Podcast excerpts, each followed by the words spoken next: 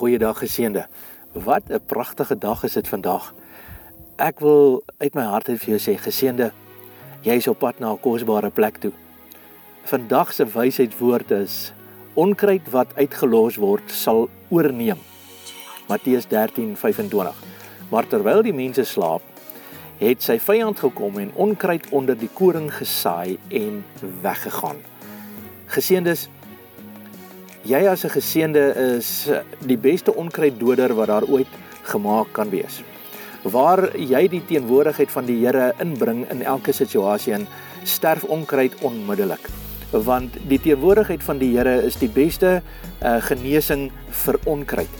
En as geseënde het jy die vermoë om in situasies in te beweeg, in omstandighede in te gaan en wanneer jy die teenwoordigheid van die Here in 'n situasie inbring, dan is jy soos die beste onkruiddoder. Elke bietjie uh vyand saad wat hy gesaai het, elke bietjie negativiteit wat hy probeer bewerk het om die vrug wat God beplan en die uh, werke wat God in daardie oomblik en daardie situasie van daardie persoon se lewe beplan het, uh daardie uh, vyand wat hy te probeer steel het, jy die vermoë om sy werke tot nul te maak. Daar's 'n gedeelte in die skrif wat sê dat ons wapens is nie vleeslik nie, maar kragtig in die Here om die vestings van die vyand neer te werp. Jy het daardie vermoë geseënde om in elke situasie in te stap en ek wil jou uitdaag vandag.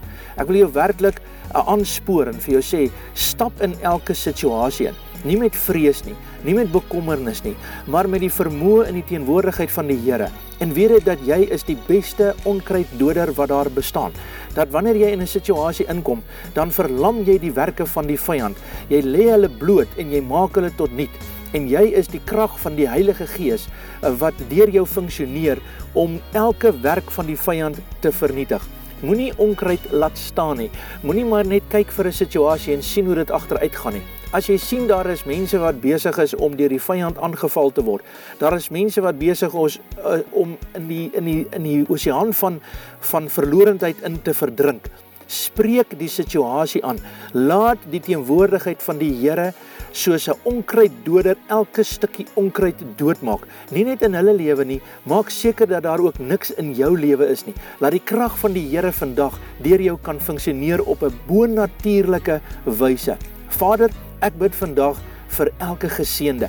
Here baie dankie dat geseëndes het die vermoë om onkruid dood te maak. Dat ons die krag het Here om in ons lewens in te spreek deur die krag van die Heilige Gees en elke werk van die vyand tot nul te maak in Jesus se naam.